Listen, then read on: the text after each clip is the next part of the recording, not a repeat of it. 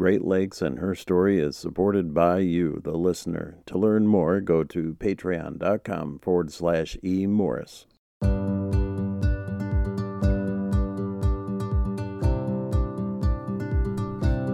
Greetings and welcome again to another episode of Great Lakes and Her Story. In honor of the holiday just gone, Halloween, I present to you the tellings of the most haunted lighthouses in the Great Lakes. This information has been made possible by the cooperation of Michigan's Other Side at michigansotherside.com. Amber Rose Hammond, the staff member I was put in contact with, was super accommodating and, with luck, will join me in a future episode of the show. I hope things work out to do an interview regarding all that they focus on, and that is a lot. Go to michigansotherside.com for more. So, given the holiday, I'm not going to bore you with the headlines. We'll save that for another episode.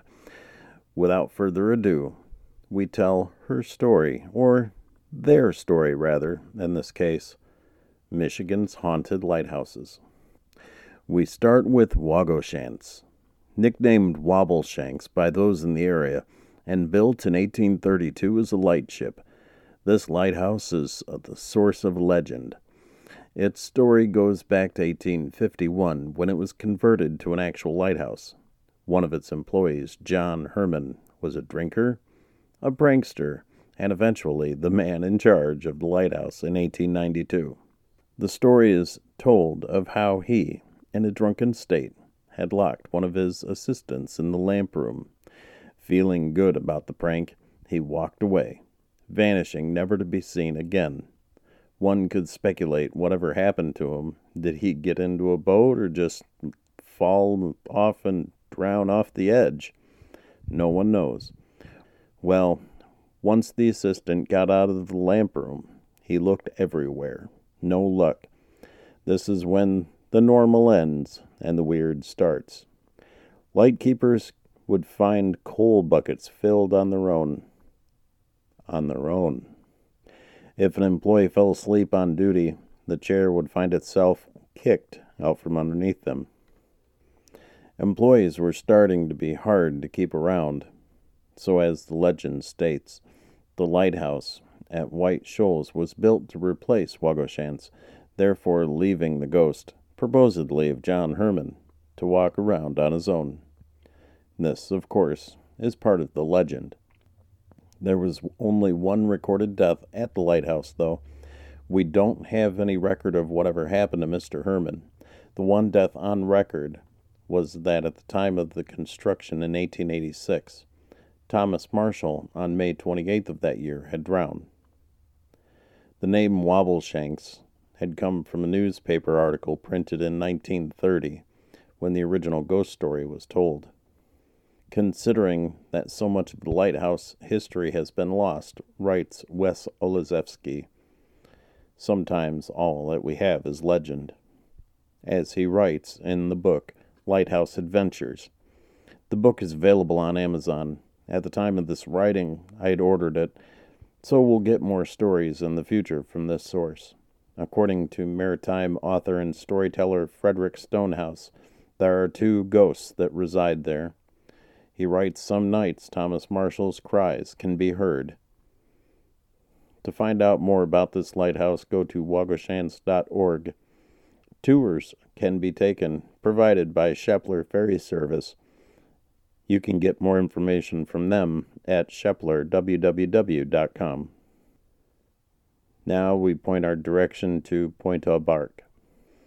Built in 1847, located in the Thumb area of Lake Huron, not much is to be said about this one except for this. The ghost of a 1930s period cleaning lady is said to be seen by many over the years in a photo on michigansotherside.com taken by author Wes Olszewski.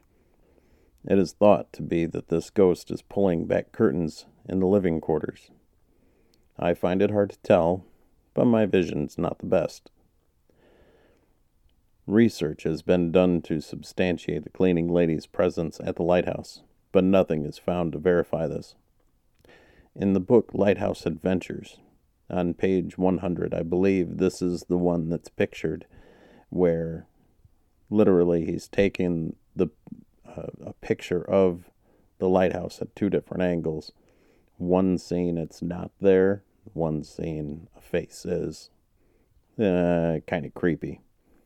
For more, go link up with the Pointe du Barque Historical Preservation Society at Pointe du Barque Lighthouse.org.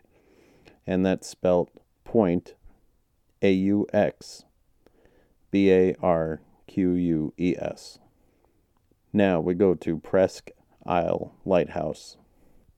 What do you do when you're married, feel isolated, and go mad? Well, you trap your wife in a tunnel under the lighthouse. That's what the operator did, according to legend, here at this lighthouse near Alpena. Another legend states the lightkeeper had a girlfriend on the other side of the island, and in order to hide his adulterous affairs and activities, he stuffed his wife in a tunnel when he would step out, as it were. He then eventually killed her. It's not really known what happened, but it is part of Presque Island's lore. Let's step over to the White River Light Station. The White River Light Station was built in 1876. William Robinson was the devoted lightkeeper for 47 years. He was eventually retired due to his age. The eldest grandson took over. William was made to leave the lighthouse, but as, as serious as lightkeepers took their job, so did William. One story tells of how William made it abundantly clear that he would not leave the lighthouse. It is proposed that the day that he was forced to leave, as he was no longer operating the lighthouse, he would have died. Another story states he would have suffered from depression after being forced out of the lighthouse and died shortly after. Either way, his spirit found the will to stay. The second floor is where the activity is highest.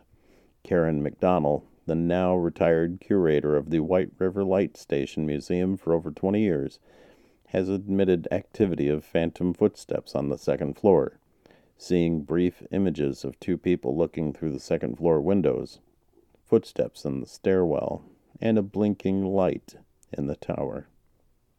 The lighthouse at Seul Choix, yeah, I'll spell that for you S E U L C H OIX, Sishwa. The L is silent. This is to be haunted by its old lightkeeper, Joseph William, nicknamed Willie Townsend. He took control of the lighthouse in 1901 and died in bed there in 1910. Visitors have stated seeing his presence or presence of a ghost in mirrors and looking out windows. Now, if you have had any experiences at any historical Michigan or related Great Lakes sites, I would love to know all about them. Feel free to message me at Everett at churchstreetstudios.online. This episode is short and sweet, and for that I apologize. And I certainly hope you have enjoyed this episode. Coming up in the next episode, and that will be in honor of Thanksgiving is a view at the ships we've sailed at the Great Lakes from the kitchen's point of view, as a salute to Thanksgiving. I'll be covering recipes of a main dish, appetizer, salad, and dessert. And yes, in time for Thanksgiving. Feel free to spread the word and drop by churchstreetstudios.online for more. Want to support the show? Drop by patreon.com forward slash emorris and support at the level that's comfortable for you. The more you support the show, the more frequently I'll record. And as of right now, I record once a month. This month we'll be seeing two shows due to, well, life getting in the way and such. So thanks again for listening. Here's hoping you had a great Halloween, and here's hoping you'll have a fantastic Thanksgiving.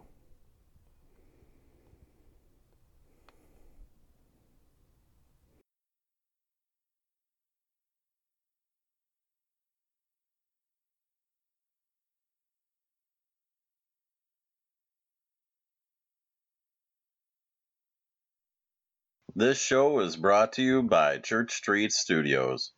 For more, go to churchstreetstudios.online. Yeah, it is.